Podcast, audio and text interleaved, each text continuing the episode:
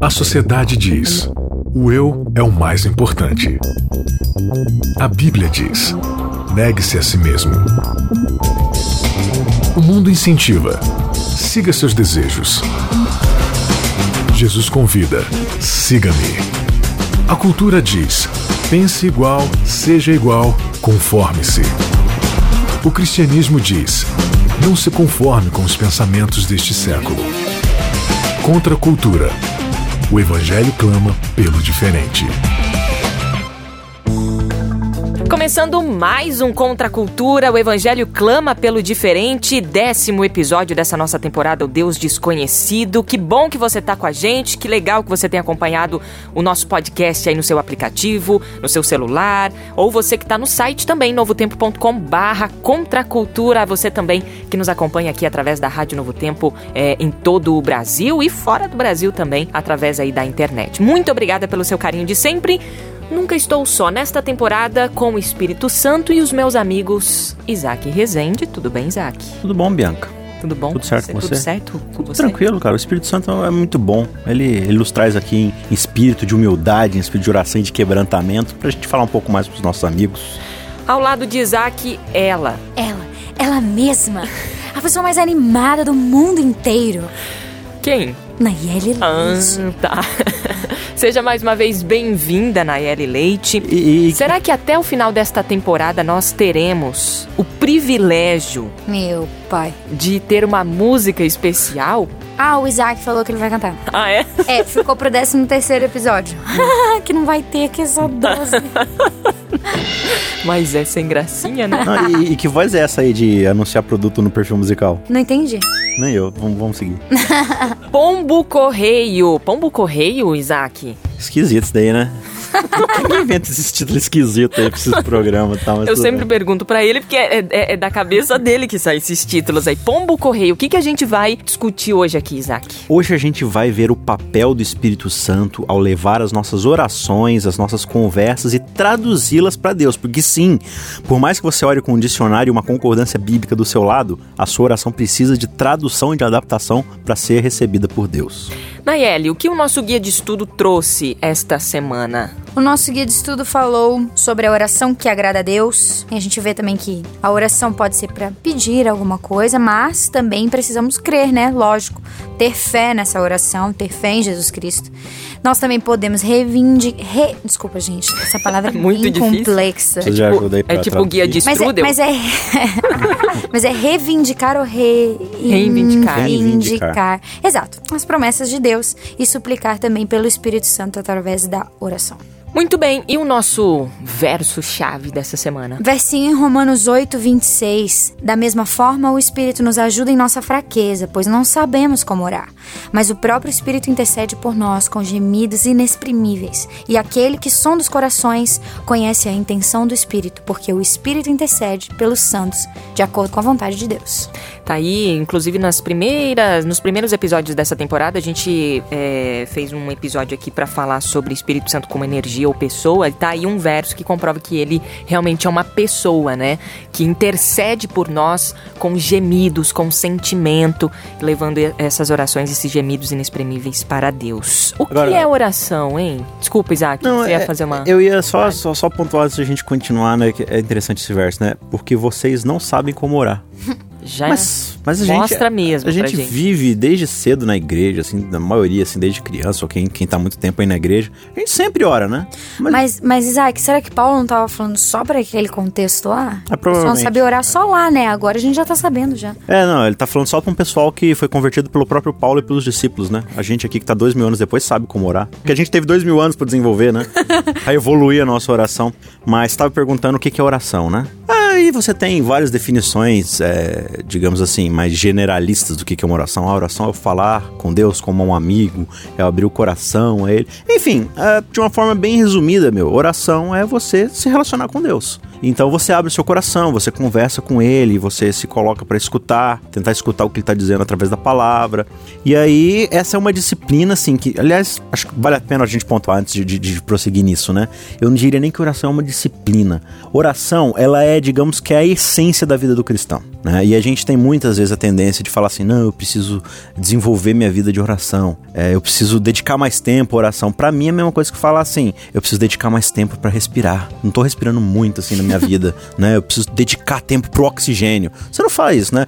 Então a oração ela é como se fosse o oxigênio da sua vida cristã. Assim, se você não tem tempo para conversar com Deus, meu, sua vida cristã tá morta, né? Então, ah, porque, meu, cristianismo, religião, é relacionamento com Deus. A gente já falou isso várias vezes aqui.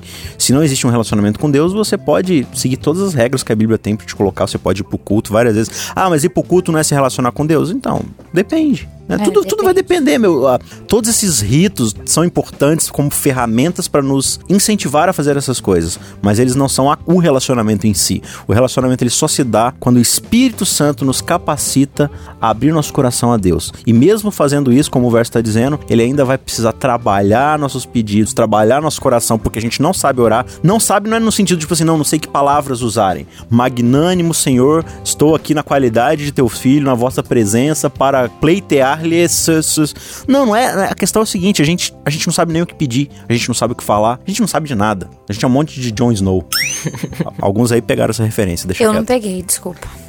Mas eu só queria falar assim, dentro desse contexto que você falou, fica pra gente a sensação de que a oração então não é simplesmente um ato, né? De agora vou orar, fecho meus olhos, me ajoelho. Mas quase que como um, um estado de espírito em que você está com a mente sempre programada para pensar em Deus e para ter uma, uma certa comunicação. Seria mais ou menos isso. Sim. É, de uma forma bem prática, por exemplo, aqui, né? Um jeito de você fazer oração é assim, ó. Você acorda cedo, aí você faz uma oração, você é muito fervoroso, então você faz duas horas de oração, né? Sei lá, das quatro da manhã até as seis da manhã quando você vai trabalhar. Aí você pega e fala assim: olha, é isso aí, Deus. Amém, tchau, nos vemos na hora do almoço. Uhum. Aí você vai, pega o seu carro e vai trabalhar, e ali no meio do carro, se alguém te fecha e você xinga o cara, ou você fica com muita raiva e prossegue, chega no trabalho, o seu chefe te trata mal, e aí você fica com raiva dele, desconta, briga com alguém, briga com um subordinado seu e tal, e vai vivendo. Chegou na hora do almoço, abençoe meu almoço, não Jesus, amém. Beleza? Beleza. Almoçou, voltou e continua aquela saga. Duas vidas diferentes, né? É, aí você Separadas. vive uma vida louca, assim, enfrentando tudo e todos, e aí chegou a noite. Aí se você é piedoso, você ainda vai, né, ler mais alguma coisa ali e tal, tem um momento de devoção e vai fazer oração e vai dormir para no outro dia começar tudo de novo. Então, assim, a, a gente precisa entender o quê? Olha, fez sua oração inicial, deu bom dia para Deus? Até até um pastor que eu achei, achei muito interessante o que ele falou, né? Ele disse que quando ele começa a primeira oração do dia, ele não fala amém. Ele fala não sei o que lá, não sei o que lá, não sei o que lá, em nome de Jesus, é isso. e aí ele continua, porque a ideia é que ele não quer pontuar a oração, não quer colocar um ponto final. E ele foi falando que quando ele fez essa experiência, as coisas começaram a mudar na vida dele, porque aí ele vai contando de uma forma muito bem humorada e tal, mas ele fez a oração dele ali, mas não pontuou, continuou. Aí quando ele foi pegar o ônibus, veio os caras do funk, sabe aqueles caras que ficam segurando aqueles radinhos assim na mão, assim, e já foi irritando ele. Aí ele, Senhor, o senhor ainda tá aqui comigo, o senhor tá vendo o que, que tá acontecendo, né? O senhor tá vendo o que, que esses caras estão provocando. Senhor, eu tô querendo xingar esses caras, brigar. E aí ele sentia, né, uma impressão assim, olha, calma, não é, né? Tipo, ele sentia uma, uma impressão forte. E assim foi. O chefe dele tratou ele mal e ele, né, aquela propensão a fazer alguma coisa. Calma, tranquilo. Então o dia todo ele ia entendendo que Deus ainda estava na presença dele, né? E aí, entre aspas, né? Deus só saiu quando ele fechou o olho, né? Então, quando ele foi dormir mesmo, que ele falou, Deus, é isso, então, boa noite, amém. Então, esse tipo de relacionamento é o que a Bíblia está dizendo quando ela diz assim, ó, orai sem cessar. Uhum. É, é a mesma coisa que falar assim, olha, respire sem parar. Não, mas eu não, eu não paro de respirar. Tem um episódio interessante esses dias que, inclusive, foi, acho que o, o Jefferson Pilar, eu até comentei com vocês sobre isso, que ele estava num, num acampamento e eles estavam almoçando e tal, e ele quis tirar uma onda de um pastor que estava ali, né? Brincar com ele. A gente, eles estavam na fila da, da comida e o pastor pegou a comida, sentou e começou a comer. E aí o, o, o Jefferson chegou e falou assim: ah, pastor. Não ora, né? É, não ora antes de comer, né? Hum, brincando assim com ele. Aí o pastor olhou assim para ele, sério, falou assim: ai de mim se eu não orasse o tempo todo. Enquanto eu estava na, na fila da comida, eu já estava orando. Claro que pode ter. Uhum. Também foi até uma, um momento do pastor brincar com ele, Sim. do tipo, né, fazer uma, uma, uma, brincadeira ali. Porém, isso é, é, é real. É, é real. Uhum. Tem fundo de verdade, né? Sim. Isso é bem é, importante, assim, da gente entender de que realmente a oração, ela é em todo tempo. Quantas vezes você não tá dirigindo e você tá ali com, conversando com Deus? Por que não? Entendeu? Por que não? Né? É importante. Claro. Tem até uma historinha, assim, né? Só pra ilustrar, é claro que não é uma história verídica, mas são parábolas, né? Que diz que tava dois caras, assim, querendo atravessar um rio, e o rio muito caudaloso, né? Muito turbulento, e não tinha como atravessar nada. E aí eles construíram um barco e falaram assim, vamos atravessar. Aí, só que aí o primeiro falou assim, não, deixa eu orar antes, né? Aí falou assim, Senhor, me ajuda a atravessar esse rio aqui e tal, né? Amém. Pegou, colocou o barco dele, no que ele entrou, o rio já capotou o barco assim e ele foi embora e, e afogou. Aí o outro simplesmente pegou o barco, entrou e atravessou o rio numa boa e saiu do outro lado. Aí os outros caras que estavam do outro lado, assim, ué, mas o cara não orou e atravessou? Ele falou assim: não, quem disse que eu não tava orando? Eu tô o tempo todo orando. Né? Não é porque eu não fechei o olho e ajoelhei que eu não tava em oração. Então é, é, é para ilustrar essa diferença de você ter momentos de oração e uma vida de oração. Tá em constante relacionamento com Deus a ponto de ouvir o Espírito Santo o tempo todo te impressionando. Só que isso só acontece do que a gente já falou antes, quando existe uma submissão à vontade de Deus. E, e essa frase, submissão à vontade de Deus, ela é imprescindível para a gente continuar entendendo qual é a oração que agrada a Deus. Exatamente isso, porque a, inclusive o nosso guia de estudo trouxe essa questão. Qual é a oração que agrada a Deus? E aí? E aí, vamos ler João capítulo 15? Acho que vai ajudar a gente a entender um pouco. João, aqui no capítulo 15, é um dos, é um dos capítulos mais bonitos que eu acho do Evangelho, porque ele fala da, da essência do que é o viver cristão. A gente usou esse capítulo, inclusive, quando a gente discutiu lá sobre os dons, né? Uhum. Os dons, os fru, o fruto do Espírito, na verdade, né? Então, João, no capítulo 15, verso 7, ele vai dizer o seguinte: Se vocês permanecerem em mim e as minhas palavras permanecerem em vocês, pedirão o que quiserem e lhes será concedido. Olha só, o que você quiser pedir, Deus vai dar. Aí você já pensa o quê? Ah, então se eu pedir um carro, eu vou ganhar um carro. Hum. Se eu pedir uma casa quitada, ele vai me dar uma casa quitada. Só que engraçado que a gente só pensa em coisas, né? Então, sabe por quê que a gente só pensa nessas coisas? Porque é o que Paulo falou lá em Romanos 8. Vocês não sabem como orar. E aí Tiago ele vai falar, por exemplo, né? Ele diz assim: é, vocês pedem, mas não são ouvidos. Sabe por quê? Porque vocês pedem mal para consumirem vossos próprios interesses. Yes. Qual é a oração que agrada a Deus? Antes da gente ver qual é a oração que agrada a Deus, qual é a oração que não agrada a Deus? A oração que estimula o consumismo. O né? egoísmo, o orgulho. Então, antes da gente é, entrar na oração que agrada a Deus, qual é o tipo de oração que não agrada a Deus? É justamente essa oração onde o meu espírito não é o espírito de Deus, é o espírito do meu egoísmo, da minha satisfação própria. Então, a maioria das vezes a gente lê um verso como esse daqui e entende o quê? Não, eu vou pedir a Deus o que eu quiser. Só que esse o que eu quiser que é a questão. Então, é, acho legal você ter mencionado essa é, oração que não agrada a Deus. E eu queria ler aqui o texto da escritora Ellen White, que a gente tem no guia de estudo. Diz assim: Não vos desanimeis se vossas orações não parecem alcançar resposta imediata. O Senhor vê que a oração é muitas vezes misturada com coisas terrestres. Os homens oram pedindo aquilo que satisfaça seus desejos egoístas, mas o Senhor não lhes atende os pedidos da maneira que esperam.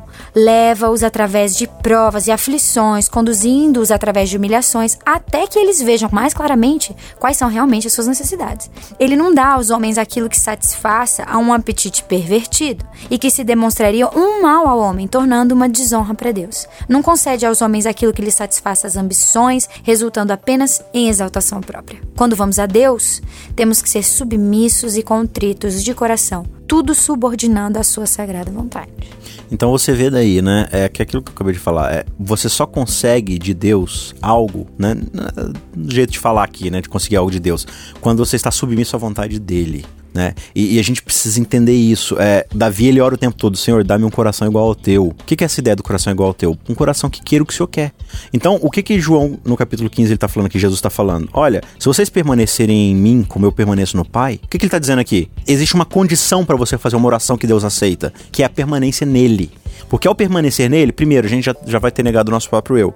E aí é que a gente não consegue entender. A, a gente fica nessa, nessa jornada de cristianismo e a gente não nega o próprio eu. E, e qual é o problema disso? Jesus ele foi muito claro, falou: "Olha, se você quiser me seguir, você tem que negar o próprio eu". Porque aí acontece alguma coisa num relacionamento com alguém da minha igreja, por exemplo, e eu fico chateado. Sim. Falei: "Peraí, amigo, mas escravo não tem vontade. Escravo faz o que o Senhor manda".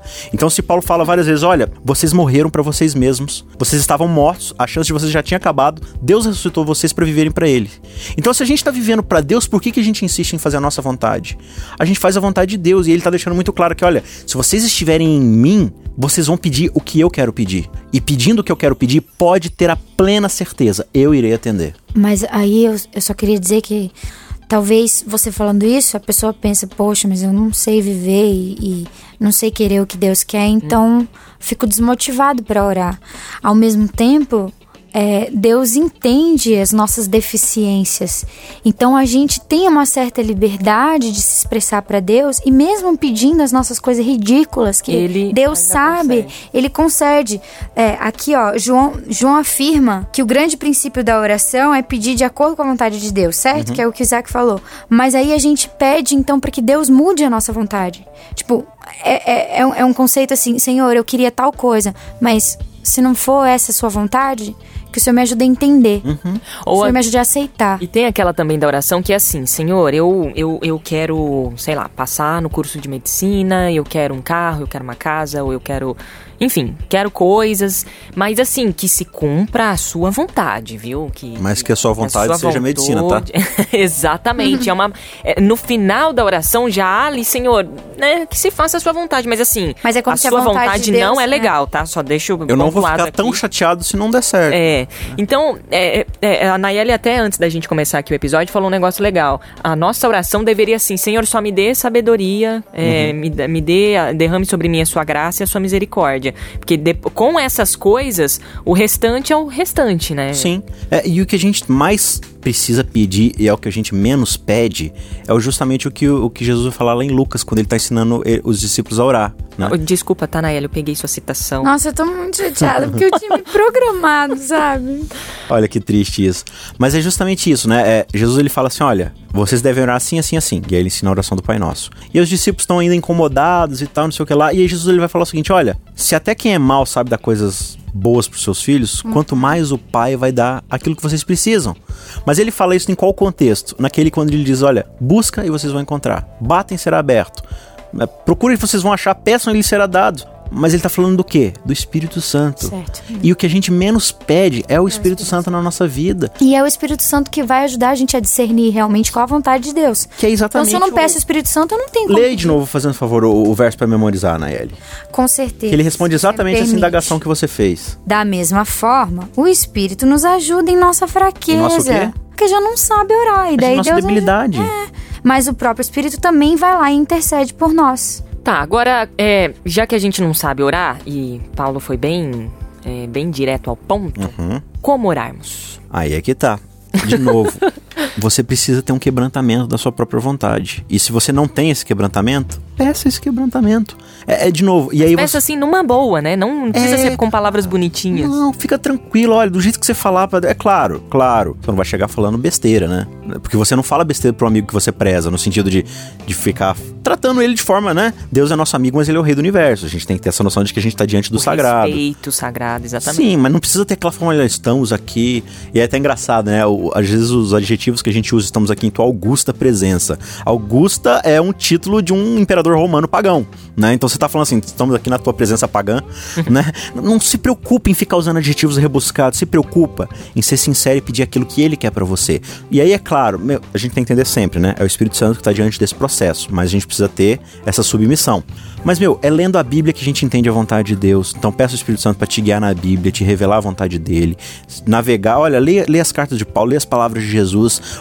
Qual é o tipo de vida que Jesus e a Bíblia quer de nós? Essa é a vontade dele. Ah, mas eu não consigo ter essa força de vontade. Não consegue mesmo. É por isso que o Espírito Santo tá disponível pra você, pra te conduzir nessa vida. E aí, meu, se a gente gasta às vezes tanta energia orando pra ter algo que a gente deseja, por que a gente não, não gasta tanta energia pedindo o caráter que Deus deseja pra cada um de nós? Eu, e eu penso nisso aí também, dentro do texto, buscar em primeiro lugar o reino de Deus e todas as outras coisas serão acrescen- acrescentadas. Então, se eu busco a Deus com esse espírito de ser transformada e que Ele me, me, me deu o Espírito Santo e sabedoria, eu não preciso me preocupar em ter um carro novo e uma casa nova ou qualquer outro que seja meu desejo egoísta. Porque todas as outras coisas que são necessárias vão ser acrescentadas. Não porque eu pedi, mas porque Deus me deu. Mas enfim, eu quero falar sobre outra coisa, na verdade, que eu quero jogar aqui na roda. A Diga. lição, ela traz pra gente ah, o reivindicar das promessas de Deus. E eu queria jogar pra discussão. Como assim reivindicar? Quer dizer, Deus escreveu, prometeu ali, aí eu falo, eu determino em nome de Jesus Cristo que tal coisa tem que acontecer. Deus, você tem que me dar. Prometeu, agora se vira. Como é que é isso? Funciona assim? Funciona assim, Isaac Rezende? O Isaac deu uma olhadinha aí, Bianca, responde. É, eu preciso Precisa dar uma, uma procurada. Uma, uma pausa. E- Enquanto isso, enquanto o Isaac até vai procurando o, o verso aqui pra gente poder ver se a gente realmente determina a vontade de Deus, e aí, Senhor, segura a bucha aí, já que o Senhor é, prometeu, eu quero isso e quero agora, ou quero o quanto antes, né? É, uma- um comentário que eu queria fazer, não necessariamente sobre isso, mas é que a, a- a nossa vida de oração, né? em- aliás, a gente tem momentos de oração, né? Diferente de uma vida de oração, e isso eu, eu falo de mim mesma, né? É essa oração automática que a gente tem. A gente tava até brincando, né, com isso, Isaac, de ali na hora do almoço, a gente, eh, Senhor, é quase a mesma oração de ontem, amém, né? Tipo, tipo isso, né? Mesmo de ontem, amém. Quem nunca? Tu é, sabes, quem nunca, Deus. tu sabes, Sabes. Deus, né? E, e a gente tem isso na hora de dormir, na hora de acordar, ou durante o dia ali, meu Senhor, Senhor, ô, Senhor, por favor, Senhor, me ajuda nisso aí, Senhor.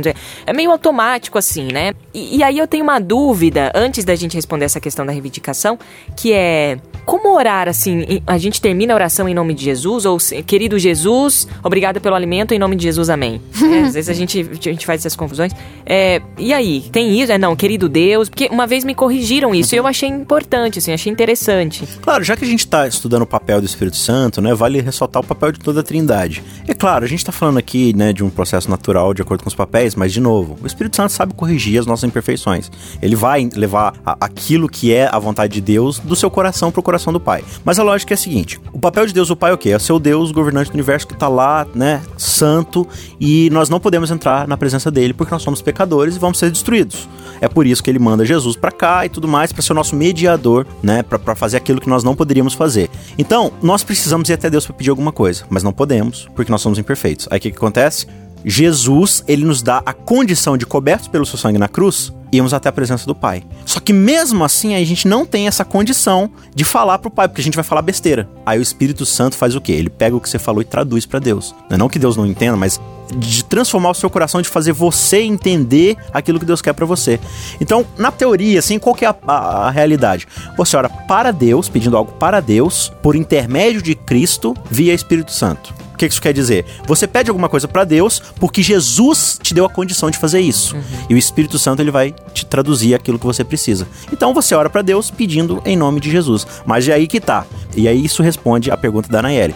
Pedir em nome de Jesus não é uma assinatura de e-mail. Aqui está é, o meu relatório das coisas que eu preciso, assinado em nome de Jesus. Não é isso. E aí eu quero ler primeira carta de João, no capítulo 5, verso 14 e 15. Esta é a confiança que temos ao nos aproximarmos de Deus. Ou seja, né? Ao abordarmos Deus para orar, qual é a confiança que nós temos? Se pedimos alguma coisa de acordo com a vontade de Deus, ele nos ouvirá. E se sabemos que ele nos ouve em tudo que pedimos, sabemos que temos o que dele pedimos. Aí a Anaeli perguntou: tá, mas e como é que funciona essa coisa de reivindicar as promessas de Deus? Então, se você analisar as promessas de Deus, elas vêm todas com uma intencionalidade. Por exemplo, Deus prometeu várias coisas para Abraão. Para quê? Para ele se tornar o mais rico da terra e ser feliz e se aposentar satisfeito? Não. Por meio de ti serão benditas todas as nações da terra, todos os povos, todas as famílias. Então, Abraão, eu vou te deixar um cara rico, influente, poderoso e sábio. Para quê? Para você abençoar todas as pessoas. E aí, mesma coisa, Israel, eu vou te tornar uma nação poderosa, rica, influente. Para quê? Para você abençoar as nações ao seu redor. O que, que Israel faz? Pega as bênçãos de Deus e guarda para ela.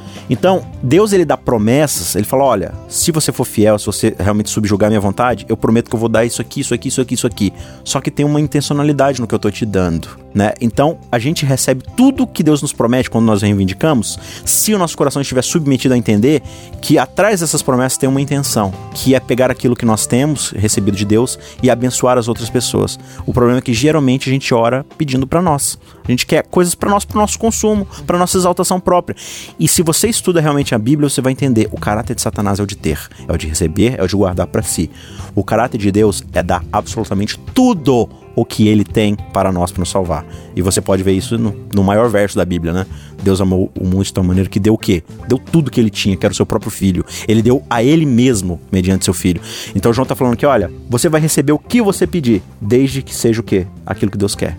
Deus quer sim uma vida de abundância pra gente, mas isso não é o essencial. A nossa oração, ela não deve ser para mover o coração de Deus, mas sim para mover o nosso coração e quebrantar o nosso coração diante de Deus. Isso é bem, bem importante, bem especial.